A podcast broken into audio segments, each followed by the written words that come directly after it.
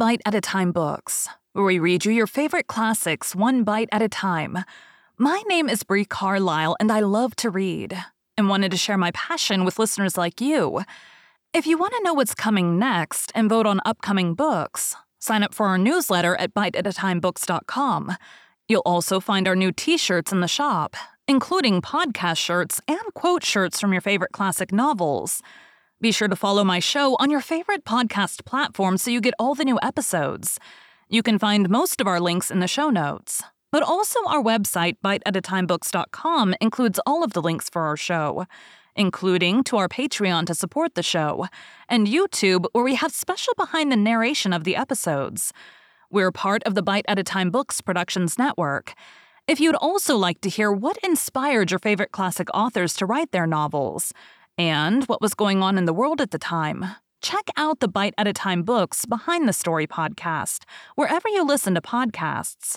Please note, while we try to keep the text as close to the original as possible, some words have been changed to honor the marginalized communities who've identified the words as harmful, and to stay in alignment with Bite at a Time Books' brand values. Today we'll be continuing Anne of the Island by Lucy Maud Montgomery. Chapter 26 Enter Christine. The girls at Patty's place were dressing for the reception which the juniors were giving for the seniors in February. Anne surveyed herself in the mirror of the blue room with girlish satisfaction. She had a particularly pretty gown on, Originally, it had been only a simple slip of cream silk with a chiffon overdress, but Phil had insisted on taking it home with her in the Christmas holidays and embroidering tiny rosebuds all over the chiffon. Phil's fingers were deft, and the result was a dress which was the envy of every Redmond girl. Even Allie Boone, whose frocks came from Paris, was wont to look with longing eyes on that rosebud concoction as Anne trailed up the main staircase at Redmond in it. Anne was trying the effect of a white orchid in her hair. Roy Gardner had sent her white orchids for the reception, and she knew no other Redmond girl would have them that night. When Phil came in with admiring gaze, Anne, this is certainly your night for looking handsome. Nine nights out of ten, I can easily outshine you. The tenth, you blossom out suddenly into something that eclipses me altogether. How do you manage it? It's the dress, dear. Fine feathers. Tisn't. The last evening you flamed out into beauty, you wore your old blue flannel shirtwaist that Mrs. Lynde made you. If Roy hadn't already lost head and heart about you, he certainly would tonight. But I don't like orchids on you, Anne. No, it isn't jealousy. Orchids don't seem to belong to you. They're too exotic, too tropical, too insolent. Don't put them in your hair anyway. Well, I won't. I admit I'm not fond of orchids myself. I don't think they're related to me. Roy doesn't often send them. He knows I like flowers I can live with. Orchids are only things you can visit with. Jonas sent me some dear pink rosebuds for the evening, but he isn't coming himself. He said he had to lead a prayer meeting in the slums. I don't believe he wanted to come. And I'm horribly afraid Jonas doesn't really care anything about me. And I'm trying to decide whether I'll pine away and die or go on and get my BA and be sensible and useful. You couldn't possibly be sensible and useful, Phil, so you better pine away and die, said Anne cruelly. Heartless, Anne! Silly Phil. You know quite well that Jonas loves you. But he won't tell me so, and I can't make him. He looks it, I'll admit, but speak to me only with thine eyes isn't a really reliable reason for embroidering doilies and hemstitching tablecloths. I don't want to begin such work until I'm really engaged. It would be tempting fate. Mr. Blake is afraid to ask you to marry him, Phil. He's poor and can't offer you a home such as you've always had. You know that is the only reason he hasn't spoken long ago. I suppose so, agreed Phil dolefully.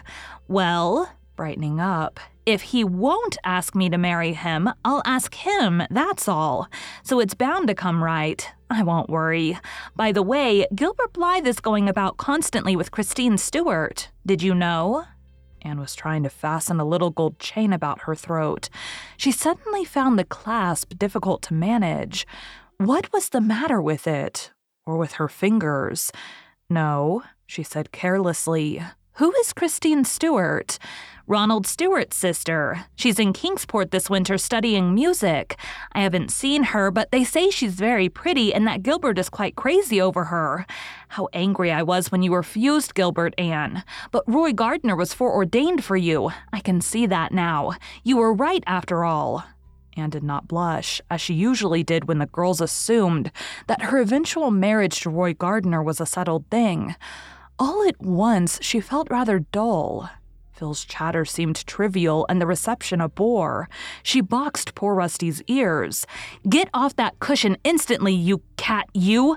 Why don't you stay down where you belong?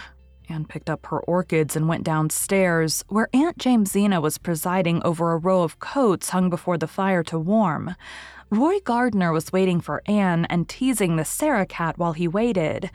Sarah Cat did not approve of him. She always turned her back on him, but everybody else at Patty's place liked him very much.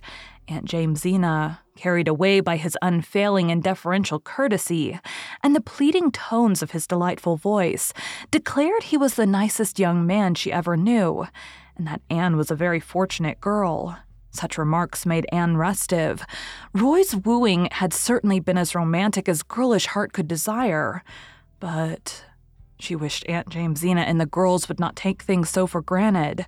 When Roy murmured a poetical compliment as he helped her on with her coat, she did not blush and thrill as usual, and he found her rather silent on their brief walk to Redmond. He thought she looked a little pale when she came out of the co-ed's dressing room, but as they entered the reception room, her color and sparkle suddenly returned to her. She turned to Roy with her gayest expression. He smiled back at her with what Phil called his deep black velvety smile. Yet she really did not see Roy at all.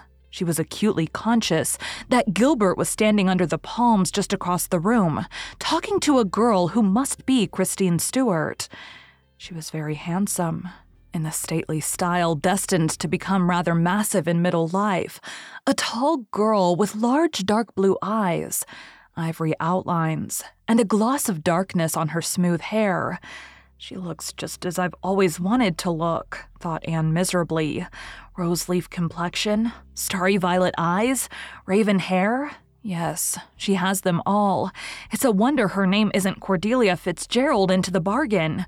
But I don't believe her figure is as good as mine, and her nose certainly isn't. Anne felt a little comforted by this conclusion.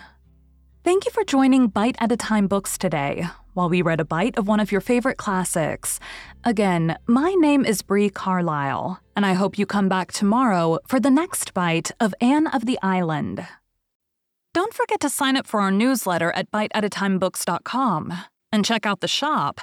You can check out the show notes or our website, biteatatimebooks.com, for the rest of the links for our show. We'd love to hear from you on social media as well.